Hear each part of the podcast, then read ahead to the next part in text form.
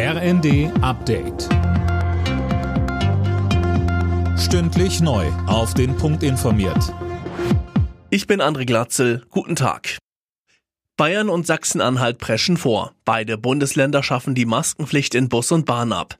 In Bayern soll die Regelung am Wochenende wegfallen, in Sachsen-Anhalt bereits ab Donnerstag. Dann wird es nur noch eine Empfehlung zum Tragen einer Maske im ÖPNV geben.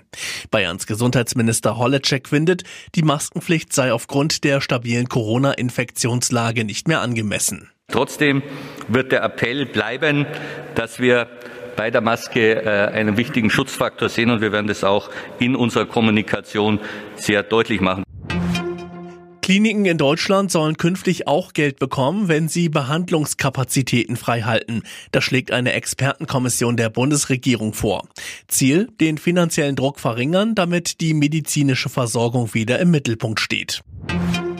Deutschland darf sich am 750 Milliarden Euro schweren Corona-Aufbaufonds der EU beteiligen. Das hat das Bundesverfassungsgericht entschieden und damit zwei Beschwerden zurückgewiesen. Die EU will mit dem Fonds die wirtschaftlichen Folgen der Pandemie bekämpfen. Die Mitgliedsländer bekommen das Geld zum Teil als Zuschuss, zum Teil als Kredit. Für die Rückzahlung haften die EU-Staaten gemeinsam. Die US-Schauspielerin Kirstie Alley ist tot. Sie starb im Alter von 71 Jahren an Krebs.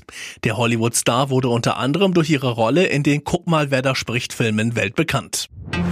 Fußball-Bundestrainer Hansi Flick bedauert das Aus von Oliver Bierhoff beim DFB. Er könne sich aktuell nicht vorstellen, wie die entstandene Lücke geschlossen werden kann, so Flick in einem Statement. Ob Flick selbst nach dem frühen WM-Aus weitermacht, bleibt weiter offen. Alle Nachrichten auf rnd.de